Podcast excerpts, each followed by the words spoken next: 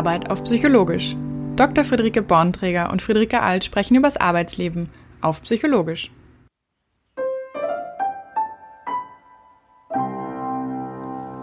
Hier unterhalten sich zwei Psychologinnen über Alltägliches und Merkwürdiges aus der Arbeitswelt.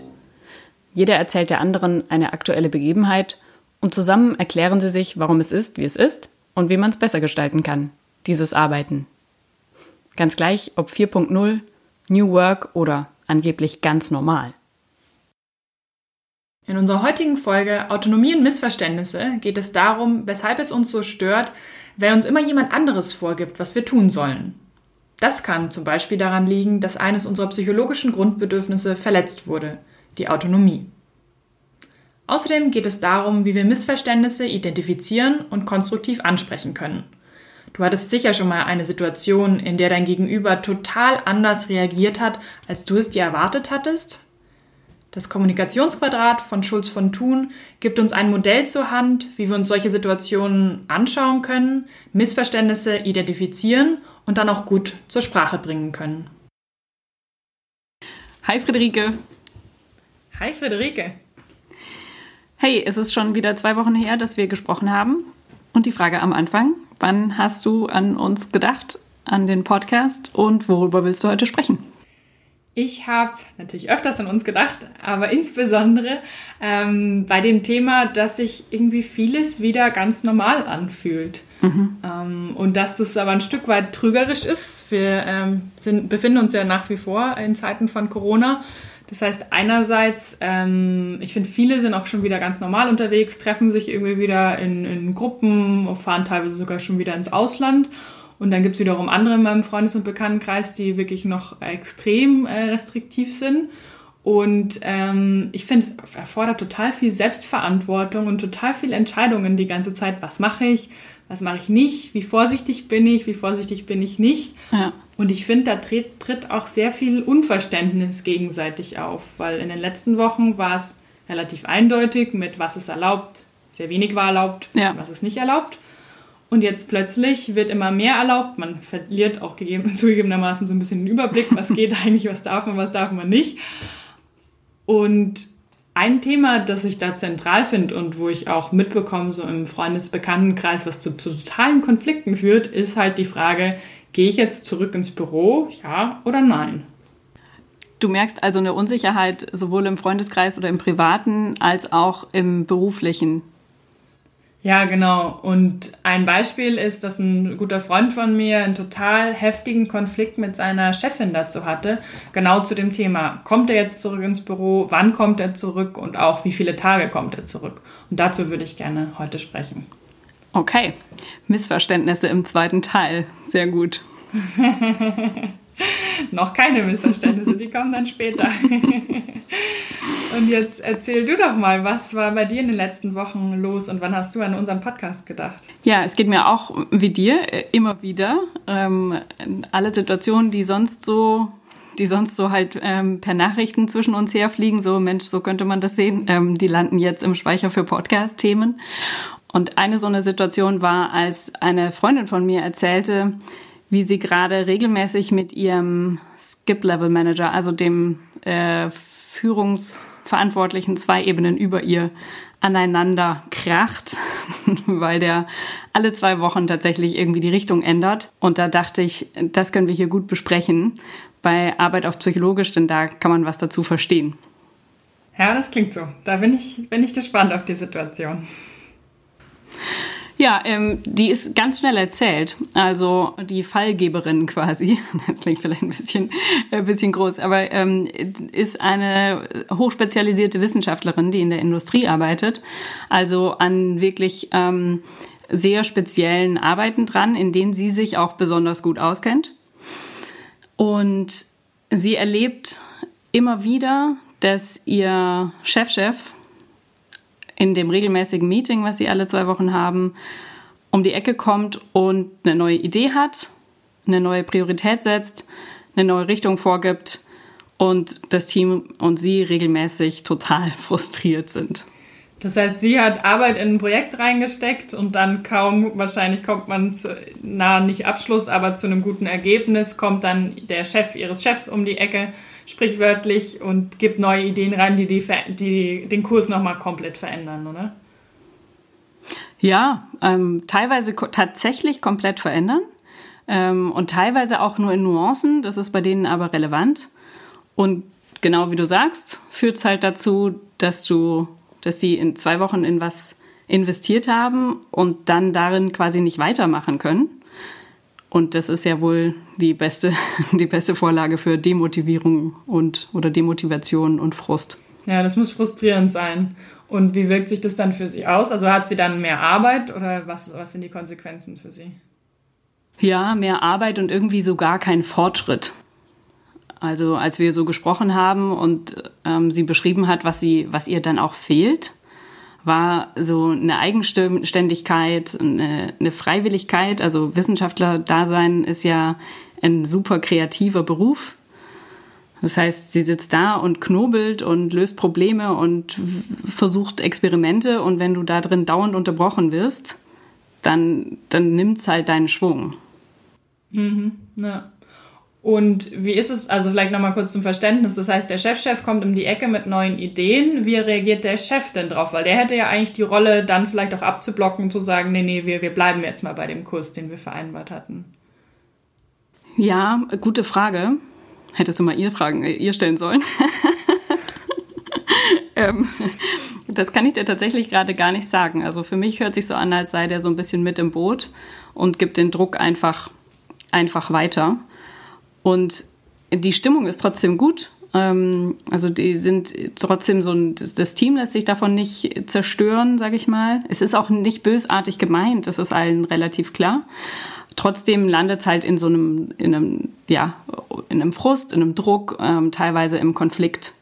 Und da sind wir in, in einem Bereich, wo bei mir, bei uns als Psychologinnen äh, natürlich so ein Licht aufgeht und sagt, okay, wenn, wenn sich so ein Unwohlsein meldet, dann ist irgendwas Grundlegendes nicht befriedigt.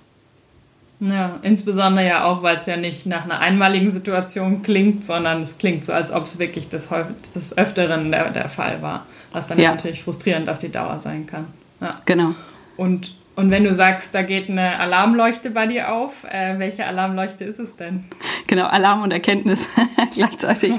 ähm, ja, also so ein, so ein diese Reaktion von einem durchgängigen Unwohlsein oder von einem starken Unwohlsein weist darauf hin, dass wir ein, ein Bedürfnis, was wir haben, oder in dem Fall sie, nicht befriedigt bekommt, beziehungsweise nicht nur nicht befriedigt, sondern verletzt. Und das Bedürfnis, was einem hier in, den, in die Augen springt, ist das Bedürfnis nach Autonomie. Das heißt, du sagst, äh, dass sie frustriert ist und so ein generelles Unwohlsein bei der Arbeit dann auch hat, liegt daran, dass ihr Grundbedürfnis nach Autonomie verletzt ist. Wäre auf jeden Fall eine Hypothese. Ähm, dafür spricht eben diese, diese ähm, unangenehme, aversive Reaktion von, man fühlt sich im Druck und ähm, äh, frustriert und äh, spürt einen Konflikt ähm, und äh, so, man fühlt sich in, oder sie fühlt sich in eine Richtung gedrängt, in die sie nicht wollte. Das sind so Anzeichen für verletztes Autonomiebedürfnis. Denn auf der Kehrseite wäre, wenn dieses Bedürfnis erfüllt wäre, dann würde sie Eigenständigkeit fühlen, Freiwilligkeit und das sind jetzt große Wörter, aber ich glaube, wenn man da mal reinspürt, haben, haben wir alle ein Bild dazu, ähm, wenn unser Bedürfnis nach Autonomie erfüllt ist, dann fühlen wir uns auch so richtig wahrhaftig und aufrichtig. Dann ist es so, alles von mir darf sein und ist und gebe ich rein. Was ja der optimale Zustand bei der Arbeit ist. Das erinnert mich auch total so an den Flow-Zustand. Also im Flow zu sein und wirklich alles um sich rum zu vergessen, weil es einfach so ein positiver Zustand gerade ist. Ja. Und deswegen sagen wir auch Grundbedürfnis dazu weil es sowas Fundamentales angeht. Wir hatten ja das äh, Grundbedürfnis nach Kompetenz schon mal hier oder Selbstwirksamkeit. Und es gibt noch ein drittes, ähm, das besprechen wir wann anders, aber es ist das Bedürfnis nach Verbundenheit. Und Autonomie ist eben das, das dritte in dem Bund. Und für alle, die die Folge vielleicht nicht gehört haben, soll es ja geben, dass vielleicht nicht alle Folgen gehört äh, wurden, Magst du noch mal kurz darauf eingehen, aus welcher Theorie kommt es, aus welcher Forschung kommt es und äh, was ist überhaupt ein psychologisches Grundbedürfnis? Also die Theorie ist die Theorie der psychologischen Grundbedürfnisse von DC und Ryan. Und wir hatten über die Selbstwirksamkeit, das Bedürfnis nach Kompetenz gesprochen. Ähm, das ist eben das eine. Das zweite ist das Bedürfnis nach Verbundenheit, kommt in einer bald nächsten Folge. Und das dritte ist Autonomie, was wir hier besprechen. Okay, das heißt, jetzt wissen wir, wo es theoretisch herkommt, aus welcher Forschung. Ähm, magst du nochmal erklären, worauf beziehen sich denn solche Grundbedürfnisse? Die ForscherInnen, die daran arbeiten, äh, beziehen die Grundbedürfnisse sowohl auf die menschliche Entwicklung als auch auf die Situation. Das heißt, die Idee eines psychologischen Grundbedürfnisses ist es, so ähnlich wie physiologische, Nahrung, Schlaf, ähm, dass die eine menschliche Entwicklung optimal unterstützen, vom kleinen Säugling bis zum äh, Erwachsenen. Und dass in einer Situation, wie zum Beispiel die, die meine Freundin erlebt hat, ähm, auch eine wichtige Rolle spielen. Ganz grundsätzlich führen befriedigte Grundbedürfnisse zu Wohl und lebendig fühlen und Gesundheit. Und die äh, Frustration, sagt man, von Bedürfnissen, also wenn sie nicht befriedigt sind, zu einer Passivität oder auch einem Zustand von Krankheit. Mhm. Was ja dann echt drastisch ist, wenn man sich überlegt, wenn die psychologischen Grundbedürfnisse nicht, äh, in, vor allem im Arbeitsleben, in dem man ja auch super viel Zeit seines Lebens verbringt, immer wieder nicht befriedigt werden, beziehungsweise teilweise sogar mit Füßen vielleicht getreten werden, dann hat es ganz schön drastische Folgen. Ja, und du kannst dir das echt äh, analog mit physiologischen Grundbedürfnissen ähm, vorstellen, wenn du nie was zu essen kriegst oder nie schlafen darfst oder zu wenig sehr ungesund. Ähm, und so ähnlich funktioniert es mit den Grundbedürfnissen auch. Das heißt, der Chef tut da nichts Gutes, weil er nicht nur eine, sondern ja das ganze Team immer wieder ähm, in ihrem Autonomiebedürfnis und noch ein paar anderen Sachen wahrscheinlich äh, frustriert. Das heißt, er entzieht ihnen wichtiges, ja, eigentlich Lebensmittel.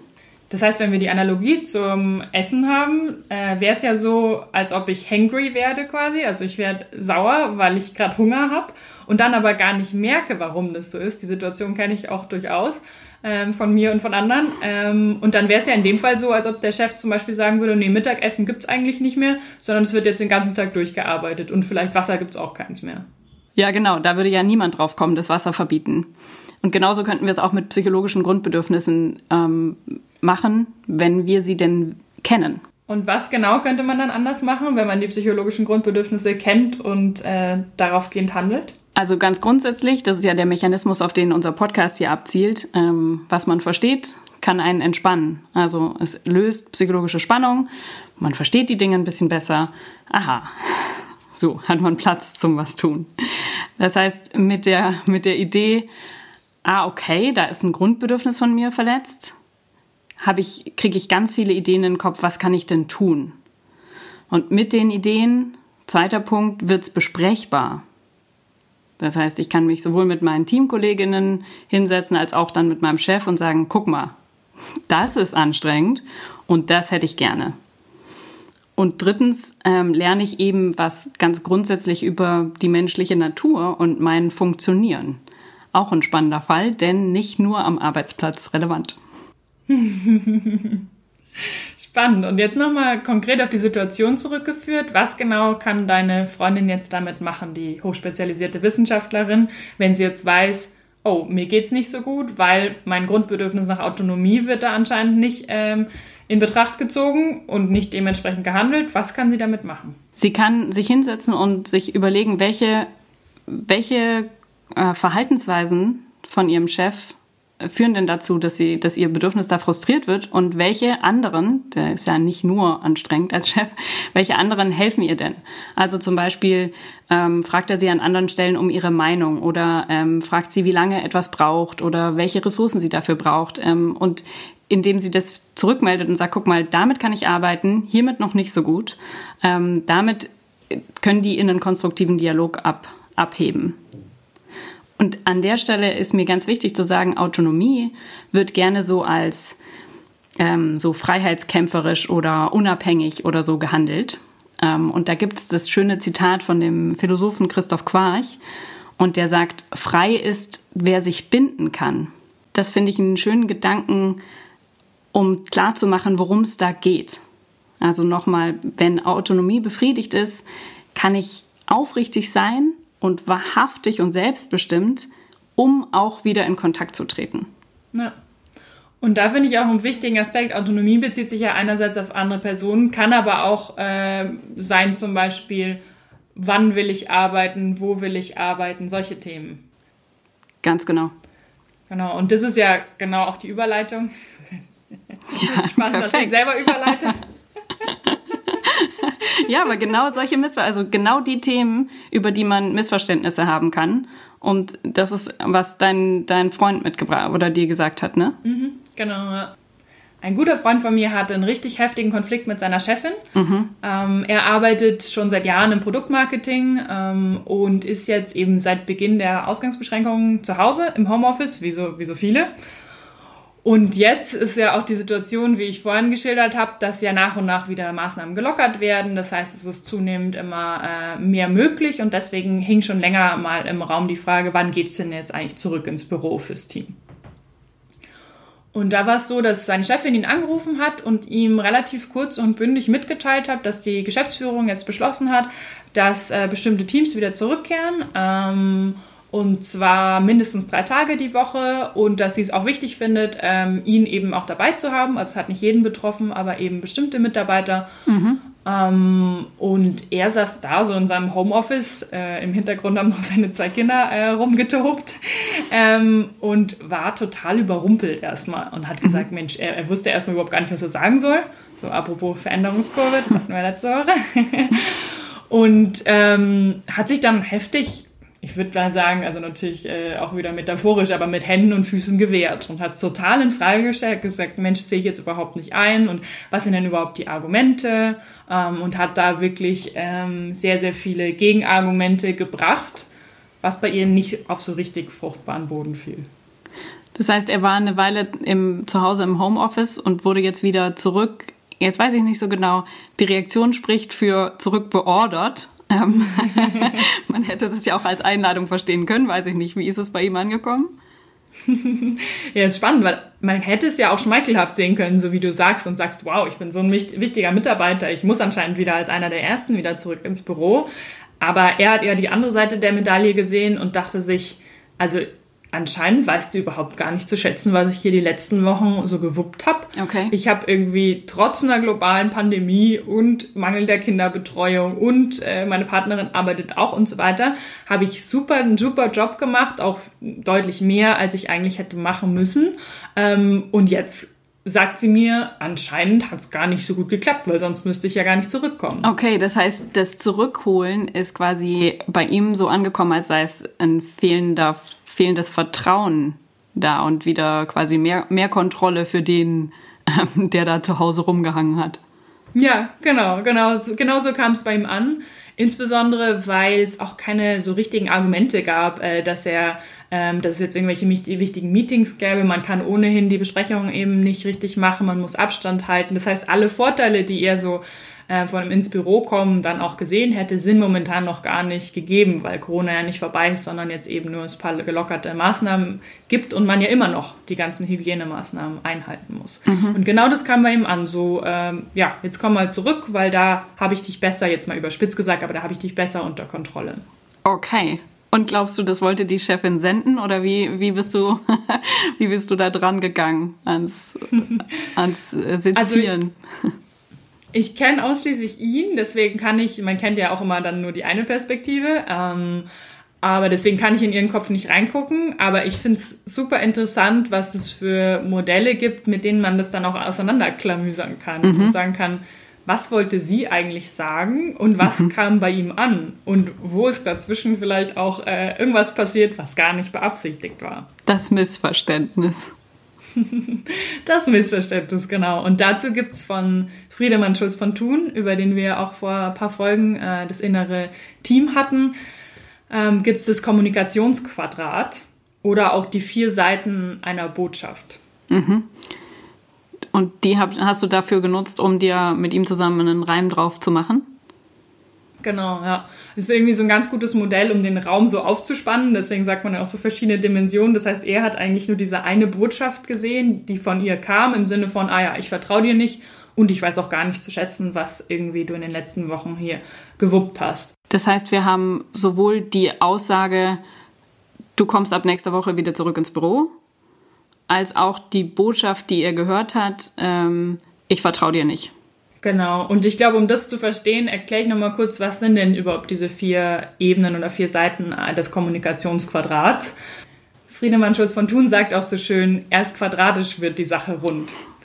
Fand ich auch ganz nett. Das heißt, erst wenn man alle vier Ebenen äh, begutachten kann, dann wird es eine runde Botschaft draus. Also, und was sind die vier Ebenen? Die vier Ebenen sind einerseits die Sachebene, die hast du gerade schon erwähnt, im Grunde die reine Information, du sollst wieder ab nächster Woche im Büro arbeiten. Das ist rein die reine Sachinformation, die rüberkommt. Und da kann man sich jetzt eben anschauen, ist die einerseits wahr, unwahr, ist die relevant, irrelevant für mich. Das sind so die Kriterien, die man auf die Sachebene anwenden kann. Dann die zweite Ebene ist die Selbstoffenbarungsebene. Mhm. Das heißt, du sagst ja bei jeder Aussage, die du triffst, gibst du auch ein bisschen was davon mit, was sage ich denn über meine Persönlichkeit oder über meinen Standpunkt aus. Das heißt, die Selbstoffenbarung ist jetzt aus Sicht der Chefin. Genau, die Selbstoffenbarung ist immer aus der Sicht des Senders. Also was teilt der Sender oder die Senderin über sich in dem Moment mit? Also was sagt sie über ihre Persönlichkeit oder über ihren Standpunkt aus? Und das könnte in dem Fall, das ist jetzt eine reine Hypothese, aber könnte natürlich einerseits sein, ähm, ich möchte selber ins Büro zurück weil mir zu Hause nämlich die Decke auf den Kopf fällt und dementsprechend ist es mir wichtig, Leute um mich zu haben. Mhm. Oder könnte auch sein, ich bekomme zum Beispiel Druck von oben, ähm, weil nämlich mein Chef oder meine Chefin wiederum sagt, ähm, ich möchte dich wieder zurück im Büro haben. Das heißt, ich gebe diesen Druck wiederum weiter und mir ist es wichtig, das irgendwo loszuwerden oder weiterzugeben. Mhm. Könnten jetzt zwei, zwei Themen sein. Ja, und wie du sagst, könnten, dadurch, dass das in ihrem Kopf oder in ihrem Wesen stattfindet, kannst du es und dein Freund nur als Hypothese betrachten. Die dritte Ebene ist die Appellebene. Das heißt, was möchte die Person erreichen? Das heißt, der Appell wäre in dem Fall relativ eindeutig, komm zurück ins Büro. Ja, verständlich. Und dann gibt es die vierte Ebene und die hatten wir vorhin schon mal so ganz kurz angerissen und das ist die Beziehungsebene. Mhm. Also die, die Aussage über das Verhältnis von den beiden. Genau, in der Botschaft steckt dann ja auch, wie steht die Chefin zu ihrem Teammitglied und was hält sie von ihm. Und das wäre eben genau diese Beziehungsebene. Mhm. Und da ist genau der Punkt, den er reininterpretiert hat. Was er nämlich gehört hat, ist, ich vertraue dir nicht, ich möchte mehr Kontrolle haben, indem du näher bei mir im Büro bist. Ja. Oder, und das ist ja das Spannende mit den zwei Medaillen, hätte ja auch ganz positiv reagieren können und sagen können, wow, anscheinend hat sie gesagt, ich bin ihr so wichtig als Mitarbeiter, ähm, dass sie mich wieder zurück ins im Büro sehen möchte als einer der ersten Mitarbeiter.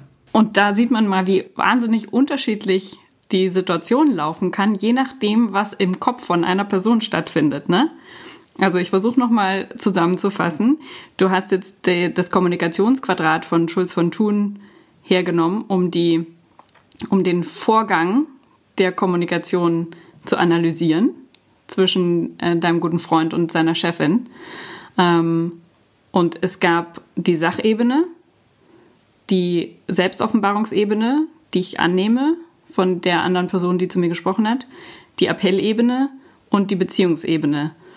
Und diese vier bilden quasi in dem Modell von Schulz von Thun ein Quadrat. Und wenn du die durchgehst, kannst du Kommunikationsvorgänge quasi analysieren und verstehen. Genau, richtig. Und es ist ein gutes Modell, um sich im Grunde in solchen konfliktbehafteten Situationen ein bisschen in die Vogelperspektive zu ziehen und zu sagen, okay, was könnte denn jetzt gemeint gewesen sein vom Gegenüber und was kann ich auch verstehen und was hätte ich vielleicht auch anderweitig verstehen können. Um genau eben bei dem Thema Missverständnis, sagt ja das Wort auch schon, zu gucken, war da zwischen Sender und Empfänger vielleicht auch einfach irgendwo auf dem Weg ist was schiefgegangen, sodass bei mir nicht das ankam, was eigentlich hätte ankommen sollen. Genau, du hast es äh, schon angerissen. An, auf der Beziehungsebene gibt es einen der, der größten äh, ja, Potenziale in dem Beispiel gerade. Kannst du das nochmal sagen, wo du denkst, wie er es gehört hat und wo du denkst, was auch noch gewesen sein könnte, hätte können? Gerade im Berufsalltag sind wir total drauf gepolt, sehr viel auf der Sachebene zu kommunizieren, ganz viel über Informationen, Fakten, Zahlen und so weiter zu sprechen. Was natürlich auch super wichtig ist, weil das ein sehr großer Bestandteil der meisten oder des Business ist. Die Sache ist nur, dass ganz oft die Beziehungsebene eben die Ebene ist, die Konflikte hervorruft. Das heißt, wenn zwei Personen in einem Raum sind und es wird sich über Zahlen, Daten, Fakten gestritten, ist ja die Frage, bezieht sich es gerade wirklich darauf oder gibt es vielleicht, ich kenne das auch als Metapher, das Feuer unterm Tisch, ähm, gibt es vielleicht eigentlich irgendwas anderes, was gerade gelöscht werden sollte und besprochen werden sollte, bevor wir wieder zu den Zahlen, Daten und Fakten zurückkehren können da dein guter Freund und seine Chefin nicht an einem Tisch sitzen, ist da also gerade kein Feuer unterm Tisch, aber zwischen der, in der Leitung. Und wie kann er jetzt das Kommunikationsquadrat dazu nutzen, den Konflikt zu lösen? Was wir gemacht haben, ist uns zusammenzusetzen und auseinanderklamüsert, was ihn eigentlich dran stört. Also was ist überhaupt dieses Feuer, worin besteht es? Und das waren zwei Aspekte. Das, der eine ist genau das Thema, was wir vorhin auch bei deiner Situation hatten. Erstens, er hätte gerne Mitspracherecht. Das heißt, er würde sehr um oder was ihn ärgert, ist, ihm wird serviert, er muss zurück ins Büro kommen, mhm. weil genau das eben sein Grundbedürfnis nach Autonomie einschränkt und er sagt, hey, ich bin doch irgendwie ein erwachsener Mann und ich kann doch selber beurteilen, wann der beste Zeitpunkt ist, ins Büro zurückzukommen. Das ist so das eine. Und das andere ist, ähm, sich überhaupt erstmal bewusst zu werden, warum ärgert es mich denn so krass? Ja. Also genau dieses Vertrauensthema überhaupt mal rauszuarbeiten und dann zu sagen, gut, was mache ich denn jetzt damit? Und genau damit, und das Gespräch steht jetzt tatsächlich nächste Woche auch an, ähm, genau damit dann auch zu ihr zurückzugehen und zu sagen, gut, was ich da raushöre, ist, dass du mir nicht genug vertraust, um meine Arbeit auch woanders als im Büro zu machen. Und das damit dann eben mit diesem Modell besprechbar zu machen, um es ihr zu spiegeln. Und das ist meine total starke Hypothese, dass sie wahrscheinlich überhaupt gar nicht weiß, was sie gerade für ein Feuer in der Leitung ausgelöst hat ja. dadurch, sondern nur den Konflikt hat und sich irgendwie ärgert und vielleicht auch sich so denkt, Mensch, wir haben hier dieses Büro und da arbeiten wir normalerweise alle und es ist doch auch total positiv wieder zurückzukommen und ist sich gar nicht bewusst, auf welchen Boden es eigentlich gerade bei ihm gefallen ist. Ja. Ich glaube, da machst du einen unglaublich wichtigen Punkt dieses, dieses Klären und Spiegeln und sagen, hey, ich habe Folgendes verstanden und wenn du das so sagen willst, dann haben wir hier ein Problem. Das lässt ganz viel Spielraum dafür, dass du sagen kannst, äh, Moment mal, ich wollte was ganz anderes ausdrücken. Und dann sind wir bei dem, dass das Missverständnis in Verständnis äh, sich äh, entwickeln, entfalten, erblühen kann. Absolut, äh, blühen ist schön. ähm, weil, wir, weil wir ja auch alle schon mal in einer anderen Situation waren, in dem wir was gesandt haben, wo wir danach festgestellt haben, irgendwas ist total komisch und die Person nimmt es uns krumm und dann hoff hoffentlich es dann irgendwie nochmal angesprochen haben und sich dachten, Mensch, gut, dass wir darüber gesprochen haben, weil das hatte ich überhaupt gar nicht intendiert und vielleicht war es aus einer Stimmung, aus einer Laune oder auch einfach aus einer falschen Formulierung gerade raus passiert. Ja. Wie du das gerade beschreibst, fällt mir auch noch so ein Zitat von Friedemann Schulz von Thun ein, was er mal bei einem Vortrag auf einem Kongress gesagt hat. Er, da erzählte er, wie er diese, diese ähm, Modelle entwickelt hat und sagt, ihre ursprüngliche Motivation war, wir wollten der Hierarchie Partnerschaftlichkeit beibringen. Das heißt, wenn ich so reagiere, dann reagiere ich auf Augenhöhe und wir können tatsächlich ernsthaft miteinander versuchen, diesen, diesen Konfliktfall, ob er jetzt winzig ist oder riesig, zu lösen, oder? Ja, genau. Und das ist genau das Thema. Wir können es besprechen und dadurch können wir es auch lösen und dadurch können wir partnerschaftlich weitermachen. Ja, spitzenmäßiges äh, ja, Hilfsmittel für den Kopf. Ähm, und es gehört schon auch ganz schön viel Anstrengung dazu und einiges an Mut, oder? Das so zurückzuspiegeln und zu sagen, schau mal, das habe ich verstanden und mir das anzuhören und mich dann dazu zu verhalten. Absolut, ja. Und gleichzeitig denke ich mir, ich glaube, im Laufe seines Lebens ist es super wichtig, das sich anzugewöhnen und es ist nicht immer angenehm und es ist auch nicht immer einfach, das zu machen. Aber ansonsten schluckt man ja ganz viel oder frisst ganz viel in sich rein, was man dann nicht platzieren kann. Ähm, und vielleicht führt es dann auch zu, ich weiß nicht, wenn er jetzt zum Beispiel dauerhaft so behandelt werden würde, würde er vielleicht irgendwann die Firma verlassen, ohne aber auch seiner Chefin die Chance gegeben zu haben, dass sie auch was ändern kann. Und das sind ja eigentlich genau die Methoden, die uns da befähigen, ähm, sich anders zu verhalten und da auch einfach mal einen kleinen Test zu machen und auch mal zu gucken. Vielleicht resoniert es ja mit der anderen Person. Ja. Und das ja auch nicht nur im Beruflichen. Also ein, mal wieder ein kognitives Hilfsmodell mit diesem Kommunikationsquadrat von Schulz von Thun, was wir im persönlichen Alltag brauchen können, was wir im beruflichen Alltag brauchen können. Und du hattest es angebracht mit dem Anlass, was bedeutet es, wer jetzt wieder zurück muss oder darf und kann. Und die Einladung darüber einfach klar zu sprechen, damit da keine Missverständnisse auftauchen. Denn das ist einfach gerade ähm, eine Situation, die viele erleben. Absolut. Und ich finde es da sehr wichtig, sich in Erinnerung zu halten, dass Firmen komplett aus Menschen bestehen und genau diese psychologischen Grundbedürfnisse, über die wir gerade sprechen, auf jeden einzelnen dieser Menschen zutreffen, als oft ja leicht ist zu sagen, die Firma hat beschlossen oder die Firma tut dies oder jenes, mhm. aber es sind alles Menschen, die die Entscheidungen treffen und auf die die Entscheidungen auswirken. Ja. Das heißt, da ist ja die Frage, wer hat welches Grundbedürfnis und wie machen wir die auch einfach besprechbar. Das waren zwei Situationen, die Friederike und ich aus dem Arbeitsalltag psychologisch reflektiert haben. Wenn ihr eine Situation habt, die ihr uns zum Reflektieren schicken wollt, tut das gerne. In den Show Notes findet ihr unsere Kanäle, über die ihr uns erreichen könnt. Wir freuen uns drauf. Bis bald, macht's gut. Unser Gehirn steht auf Wiederholungen. Deswegen nochmal komprimiert und zum Mitnehmen psychologisches Know-how aus dieser Folge. Erstens. Man könnte sagen, Autonomie ist wie Essen. Wenn man nicht genug davon bekommt, dann bekommt man schlechte Laune, oder wird langfristig krank. Wenn es aber befriedigt wird, kann man freiwillig, aufrichtig und wahrhaftig handeln. Und das trägt sowohl zur Gesundheit und dem Gefühl von Lebendigsein bei. Warum ist das so? Weil zweitens das Bedürfnis nach Autonomie eins der drei psychologischen Grundbedürfnisse ist. Das ist es zusammen mit dem Bedürfnis nach Kompetenz und dem Bedürfnis nach Verbundenheit.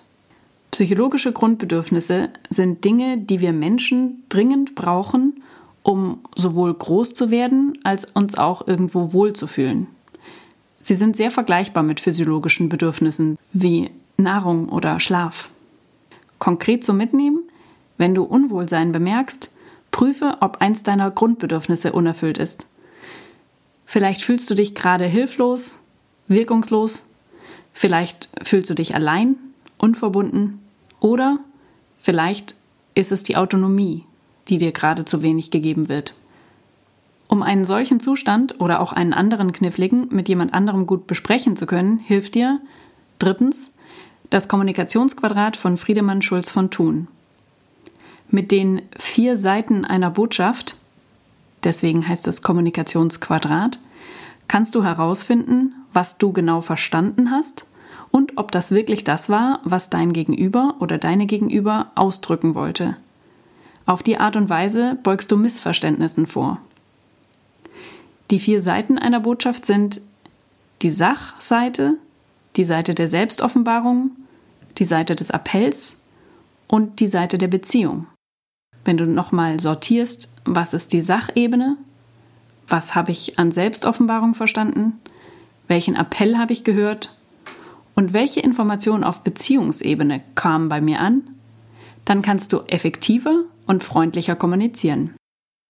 Das ist nicht unanspruchsvoll, aber es lohnt sich. Das war's auf Psychologisch.